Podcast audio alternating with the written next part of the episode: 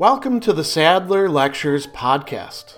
Responding to popular demand, I'm converting my philosophy videos into sound files you can listen to anywhere you can take an M P three. If you like what you hear and want to support my work, go to patreon.com slash Sadler.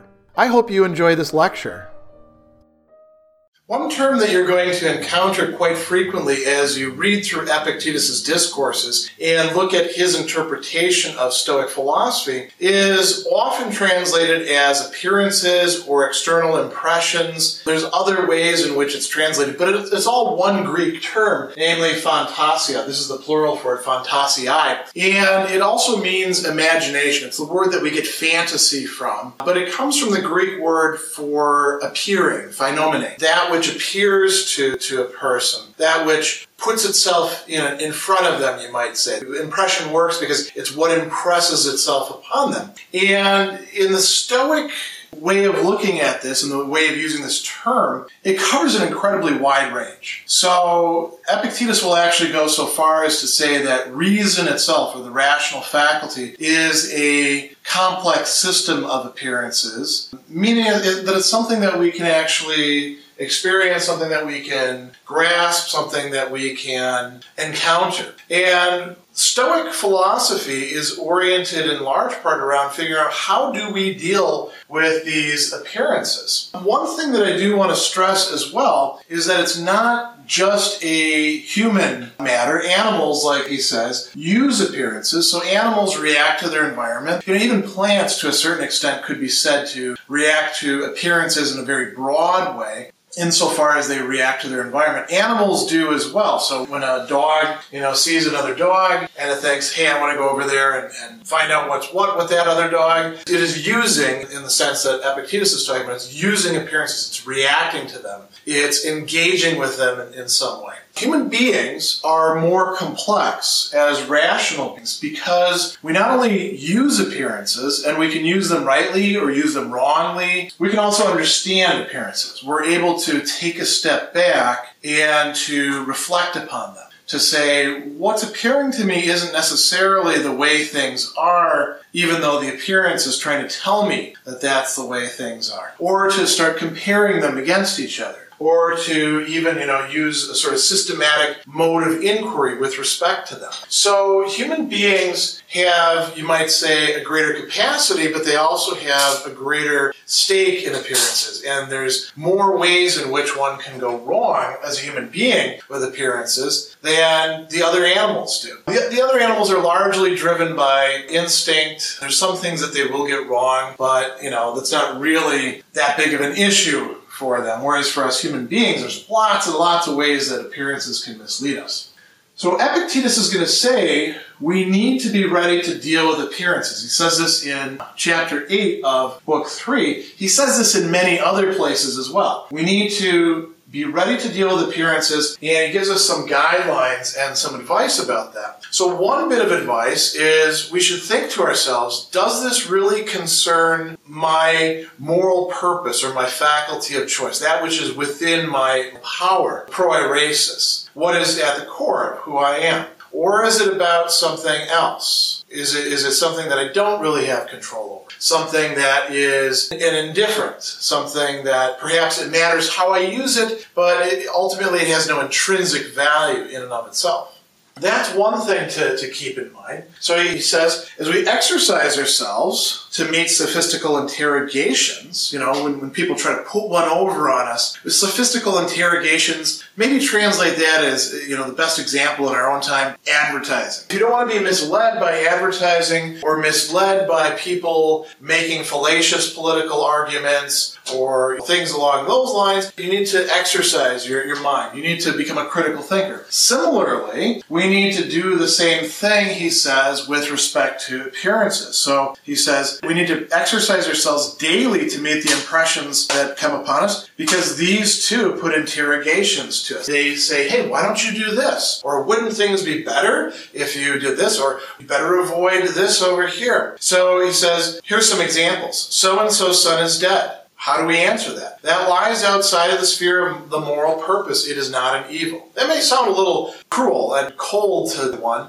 but it's, it's applying the Stoic philosophy very consistently. His father has inherited so-and-so. What do you think of it? That lies outside of the sphere of the moral purpose. It is not an evil. Caesar has condemned this person. That lies outside of the sphere of the moral purpose. It is not an evil. You see him going over and over the same sort of ground. Does it really concern the core of the person, the moral purpose or the faculty of choice, what we have control over, or doesn't it? Many of the things that are appearances really don't concern us. They are, to a large extent, external. We do have appearances happening within ourselves. We engage in a judgment about ourselves. That's, that's a kind of appearance. But for the most part, they're not things that are within that realm. Now, in another place, chapter twenty-seven of book one, he talks about appearances asserting things to be or not to be in a certain way, and he distinguishes between things appearing to be in a certain way and whether they are in a certain way. So he tells us, for example, appearances come to us in four ways. Either things are and seem to be, or they are not and do not seem to be,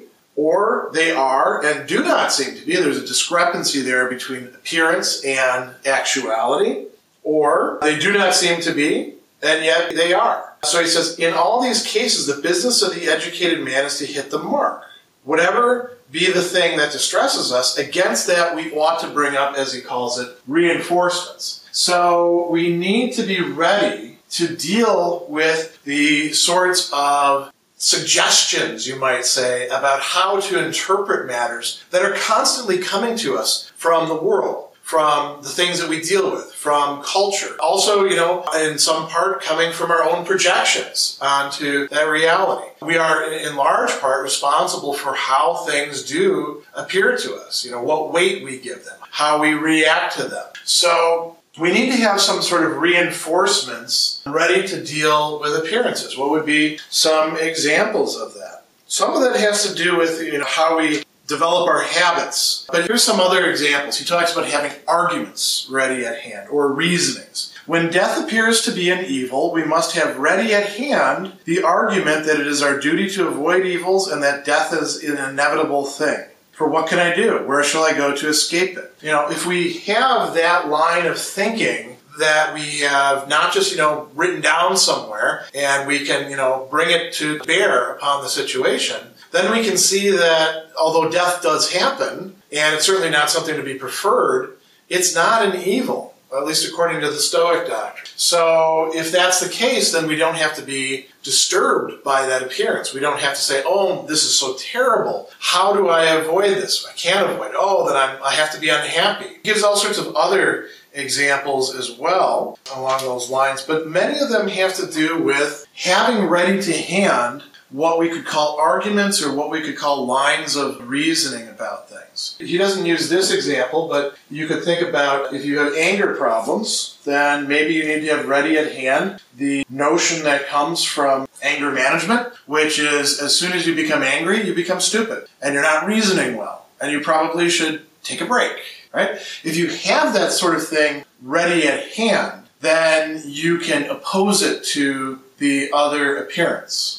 If you don't have it ready to hand, if you're just trying to, you know, recall what you read a couple weeks ago and skimmed through or heard about in a training session that you were, you know, not taking notes in, but rather thinking about what's for lunch, you're probably not going to be that well equipped to deal with, with those appearances. Another thing that he points out, and this is in, in section eighteen of book two, is that our reactions to appearances eventually become habits. They become consolidated into habits. And so we want to be careful about how we feed our habits, how we modify them. But, you know, let's look at one example that he brings up. He says, today when I saw a handsome lad or handsome woman, I did not say to myself, would that a man might sleep with her, and her husband is a happy man, for the man who uses the expression happy of the husband means happy is the adulterer also. What's going on there? He's analyzing his own processes, his typical processes of thinking about things, of reacting to the appearance of a beautiful body. And he's saying, that's not really the way I want to think about things anymore. So when I meet up with that sort of thing, as I'm going to do, you're always running into some people that are attractive, right? So how are you going to prepare yourself for it? He says, I'm not going to follow that line of reasoning anymore because there's, there's something wrong with it. And then he goes on and he says,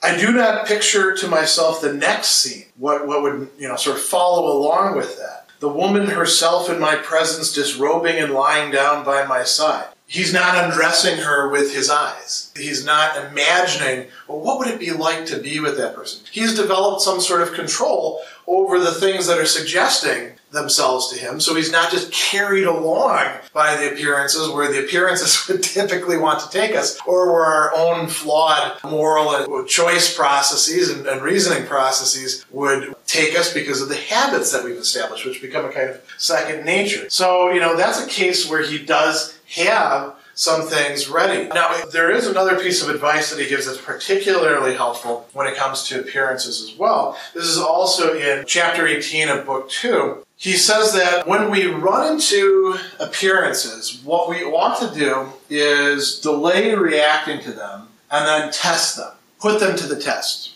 So how does this work? He says, if you confront appearances with thoughts, the kind of thoughts that, that you can, you will overcome it and not be carried away with it. But to begin with, be not swept off your feet by the vividness of the impression, but say, wait for me a little, O impression, allow me to see who you are and what you are an impression of. Allow me to put you to the test. And after that, do not suffer to lead you on by picturing to you what will follow. Otherwise, it will take possession of you and go off with you wherever it will. But do you rather introduce and set over against it some fair and noble impression and throw out this filthy one? And if you form the habit of taking such exercises, you will see what mighty shoulders, intellectual shoulders, you develop, what sinews, what vigor. So the idea there is, is we want to cultivate a habit of delaying, of saying, wait a second, I'm not going to react to this, even though I, I want to, even though that seems to be my natural tendency. I'm not going to react to this in a sort of automatic fashion. Instead, I'm going to think about things. I'm going to reflect. I'm going to mull it over. And then I'll see if it has the same vehemency if I give it five minutes, or if I say I'm going to sleep on that. This was very good advice. So he's giving us quite a few tools, or he's, he's providing us with a kind of arsenal by which we can tackle constant barrage of impressions or appearances that we're going to run into as people living a life. Special thanks to all of my Patreon supporters for making this podcast possible. You can find me on Twitter at Philosopher seventy, on YouTube at the Gregory B. Sadler channel, and on Facebook on the Gregory B. Sadler page. Once again, to support my work, go to patreon.com slash Sadler. Above all, keep studying these great philosophical works.